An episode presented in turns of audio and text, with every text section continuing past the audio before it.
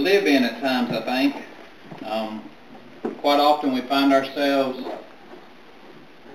in positions where we feel like we're being ridiculed and criticized for our beliefs and our lifestyles as Christians. We find that the world wants to try and punish us for trying to lead people to Christ when that's what we're called to do. But that's okay because God has commanded that we will need to suffer just a little bit. So don't always let it get you down when it seems like the world's against you. Because the world is in the folds of the devil there. So they're leading the life they think is best, even though it's not always what's best. In 1 Peter chapter 4, we find that Peter, one of the disciples of Christ, seems like he was the uh, head of the bunch. Uh, what we know about him is that he, one, he was married. We're not sure if he had any children or not, but we know he was married because Christ heals his mother-in-law explicitly in the Gospels. Uh, so he's probably one of the older of the bunch. But he was also a little bit hot-headed. During the arrest of Jesus, he takes the ear off of one of the soldiers, quick to draw that sword out. So for him to say that we might need to suffer a little is a pretty big turnaround from the Peter that we know of from their youth. But he's writing this letter, I can't remember exactly who he's writing this letter to, but he writes this letter, and in it he says to rejoice in the suffering. So in chapter 4, verse 12, he says, Dear friends, don't be surprised when the fiery ordeal comes among you to test you as if something unusual were happening to you. Instead, rejoice as you share in the sufferings of Christ, so that you may also rejoice with great joy when his glory is revealed. If you are ridiculed for the name of Christ, you are blessed, because the Spirit of glory and of God rests on you. Let none of you suffer as a murderer, a thief, an evildoer, or a meddler. But if anyone suffers as a Christian, let him not be ashamed, but give him glory. God, uh, but let him glorify God in having that name. For the time has come for judgment to begin with God's household, and if it begins with us, what will the outcome be for those who disobey the gospel of God? And if a righteous person is saved with difficulty, what will become of the ungodly and the sinner? So then, let those who suffer according to God's will entrust themselves to a faithful Creator while doing what is good. See, Christ never told us that we wouldn't suffer. In fact, he told us we would for his name's sake. He told us that his way was easy or easier. He never said it would be easy by the world standards. You see, when you give everything over to God, when you're allowing him to guide your life and when you're trusting in him, you don't have to worry because you already know the outcome. That's what makes it easy. Not that it's actually easy by the world standards. The world's actually going to try their best to make it hard on you. They're going to impose rules and regulations, ideologies that go against Christianity. But we're told over and over again, 1 Peter is just one of the instances. James tells us to rejoice in the suffering. Christ says, if you're going to suffer in my name, rejoice. He says you will suffer because they're persecuting me too. And if they persecute me, what more will they do to you? See, Christ knew that we'd have to endure hardships in our life. And sometimes the suffering don't come from strangers. Sometimes it comes from friends or family. Sometimes it could be one of the closest person to you. But once you give your life over to Christ, they turn on you. Because you've changed. I can remember when I first gave my life to Christ, I said, I, it, it, it's not going to change who I am. I was wrong.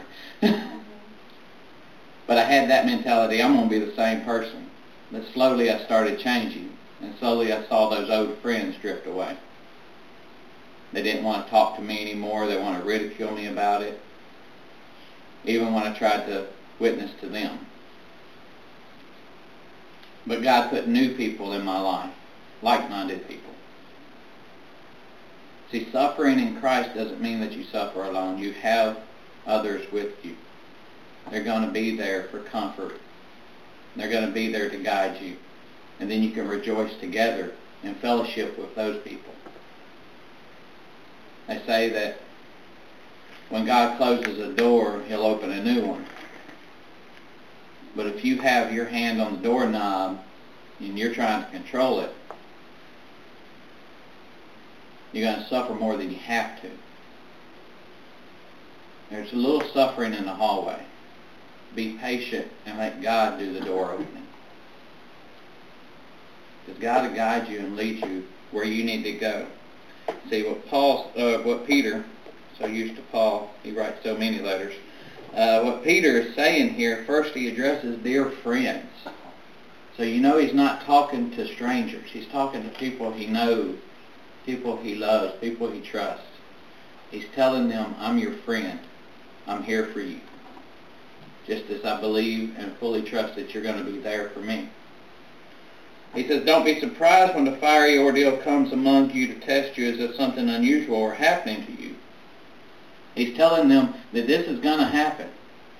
Don't be surprised when it does. When you think that a person that you've known your whole life and you trust turns on you because of your beliefs and your trust in Christ, it's going to happen.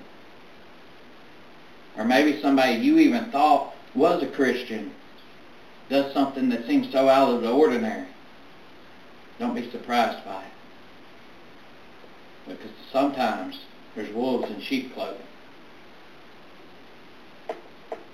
It says instead, rejoice as you share in the sufferings of Christ. He's echoing the words of James there, where James says to count it joy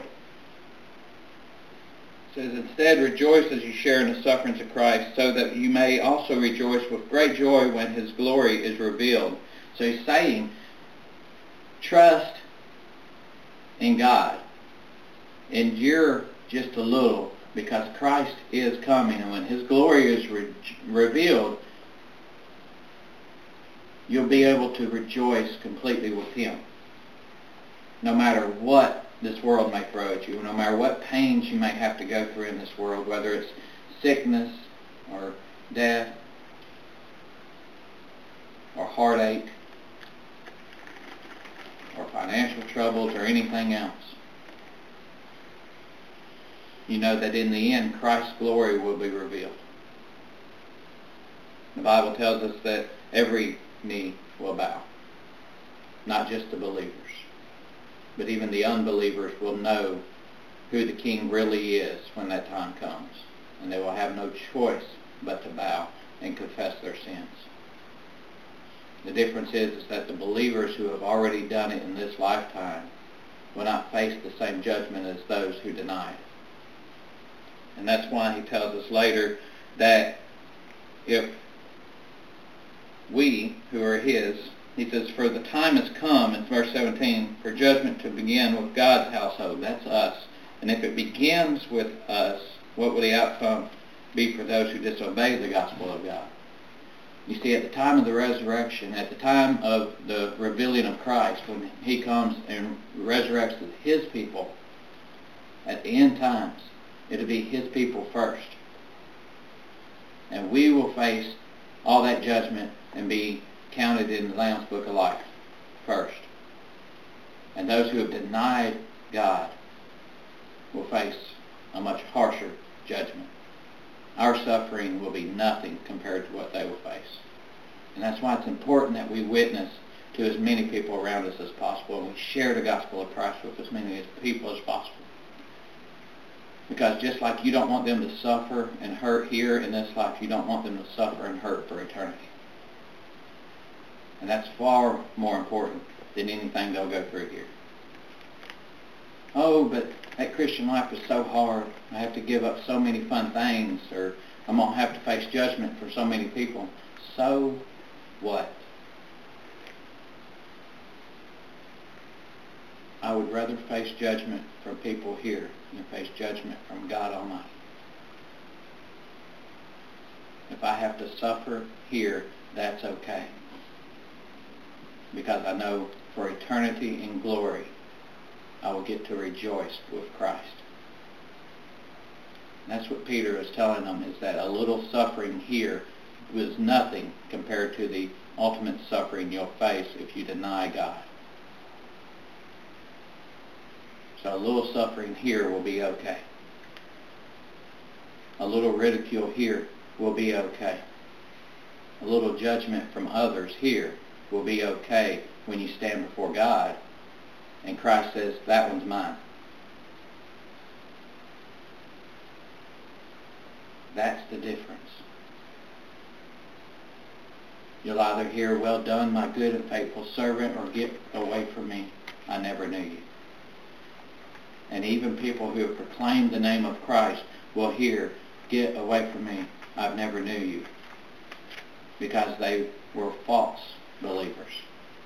And unfortunately, that's a reality that we face, and we see it so many times. And quite often, those people have conned their way into leadership roles.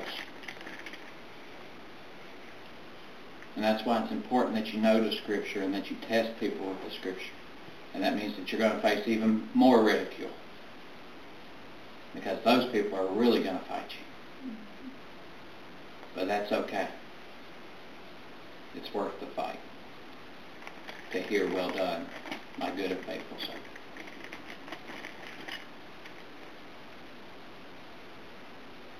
See, Peter says, if you are ridiculed for the name of Christ, you are blessed. So he's saying, just like James, it's blessing to be ridiculed for the name of Christ back in verse 14. It says, because the Spirit of glory and of God rests on you. You see, when you give your life to God in the name of Christ, you become something new. And a lot of people will notice that immediately, and sometimes it's a slow growth, and they'll notice it later. You've changed. What's different about you? And you get to say Christ is different about me. Let me introduce you to him. That's a blessing. Be able to say Christ is what's different. Let me introduce you to him. You remember what I was. Now meet who I am because of him. And that, that makes a difference. I don't have wild childhood stories to tell you about drug use and everything else. I wasn't that person. I probably should have been, but I wasn't. And that's because of the, I really don't know why I wasn't. I saw people around me who lived those lifestyles, and to me it didn't look fun.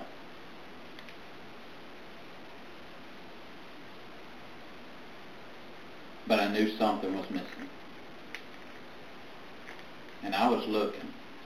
Something was missing. And then one day, for no reason whatsoever, had a friend and a cousin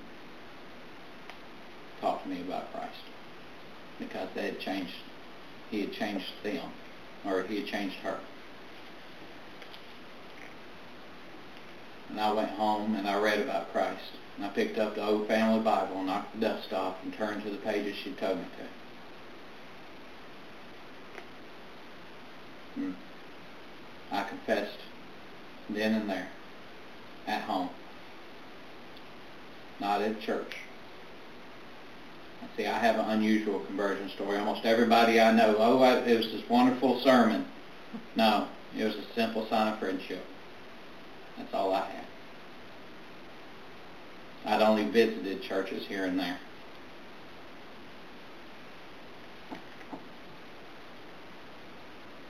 But because of that, I stand up here today. And it took a long time for me to get to this point. It was a long road. Because I was convinced I wasn't going to change. I was going to be the same person I always was. I started carrying a Bible with me to school. that was new started reading it more. Started hanging out with churchgoers instead of the party guys that I was with that I always found entertainment in watching. It's fun to watch drunks and potheads, but I started drifting away from them. Started hanging out with the churchgoers.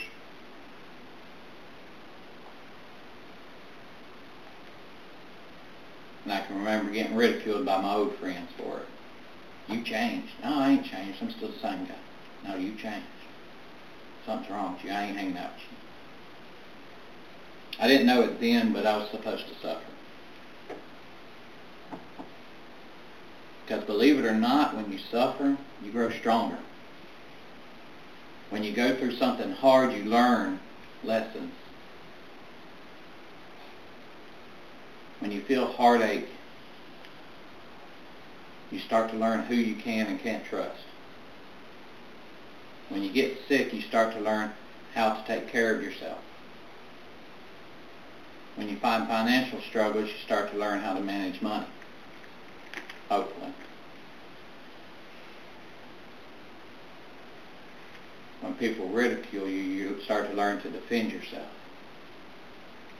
That's another thing Peter tells us in the previous chapter, is to defend yourself. Be ready for every thing you do in the name of Jesus because people are going to question. Be ready to give an account. That's why I started studying apologetics. I started reading C.S. Lewis. He's one of my favorite authors. Because I wanted to be ready to give an account. I started hanging out with other people who had that same like mindset, and we compare notes, and we talk about Scripture. And we talk about our favorite authors with each other. I want to encourage you that if you're going through something, if somebody's ridiculing you or if you're having any kind of trouble or any kind of strife in your life, it's like Peter said here, it's okay. Trust in God. You've given your life to Christ, and He will take care of you. Stay the course. Because no matter what this life throws at you, on the other side of it is glory on the other side of all the suffering life can give you is glory because you have trusted in Christ.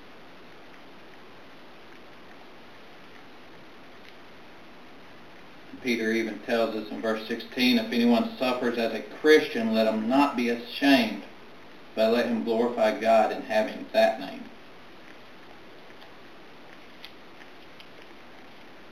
See, Christian was a derogatory term during this time. It was the Greeks and the Romans' way of making fun of those who believed in Christ. Christian literally means little Christ. And so they'd make fun of them. Look at, look at these guys.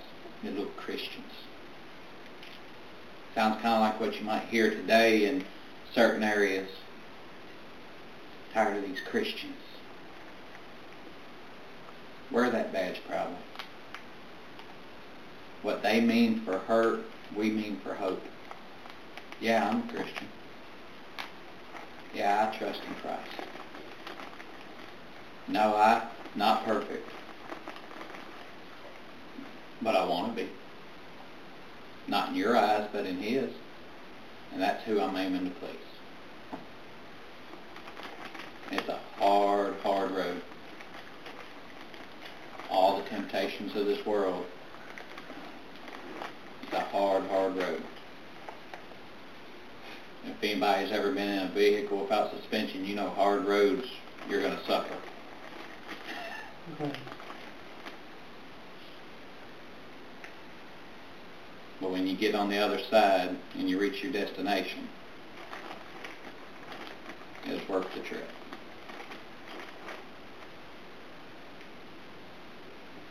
So trust in God. That final verse says it all. Let those who suffer according to God's will entrust themselves to a faithful Creator while doing what is good. See, God gave us an instruction manual with what is good, the will of God. Loving your neighbor, helping each other, uplifting and building one another in the name of Christ. You can flip to page after page after page in the New Testament and get the instructions that Christ gave his disciples, that he gave us. And you can flip to page and page and page in the Old Testament and see that's the same instructions that God gave to the Israelite nation. And you can see what happens when they don't follow those instructions correctly. The suffering and everything that they went through, the exile, the conquering, the struggles, 400 years of silence with no prophets until Christ came.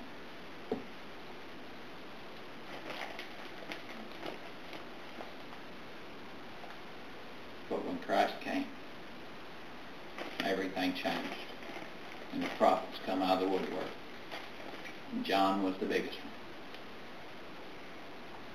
Until Christ started teaching. And then John stepped aside.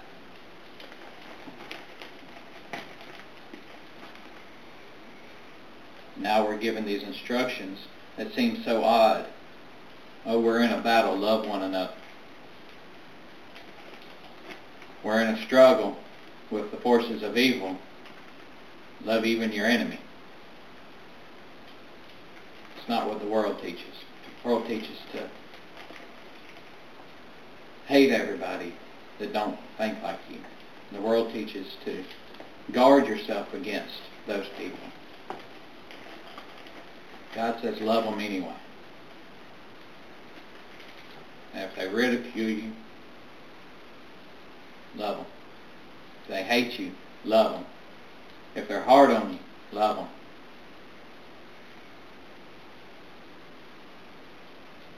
Even if they're killing you. Christ called out, forgive them. They know not what they do. And that's the life we're supposed to lead. That's the life we're supposed to emulate. It's the life of Christ to be hung on the cross, mocked and abused and tortured, dying, and still offer forgiveness to those who are doing it. Having lived in this world, I cannot understand that. But I can try.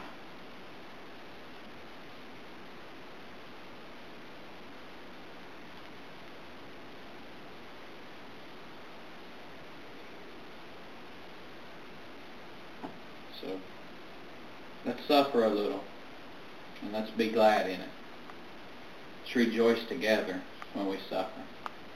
Let's comfort one another when we suffer. If we're going through something, reach out to your brothers and your sisters. And when they take your hand, they'll pull you in and they will hug you and they will love you. Because that's what we're called to do. To share in the suffering. Because I know when I'm hurt,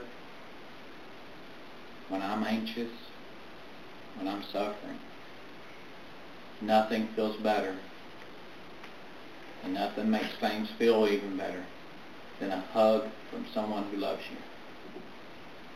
From an embrace from a loved one who knows that you're going through something they may not understand, but they're there nonetheless.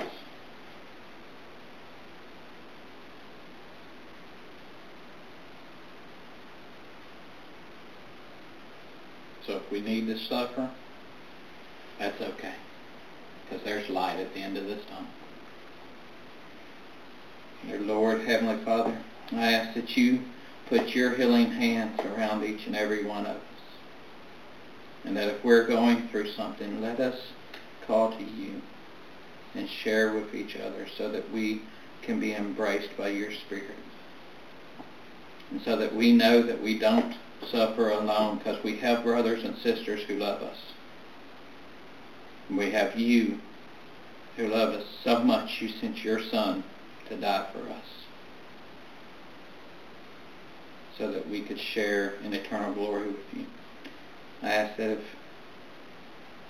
anyone here is hurting and needs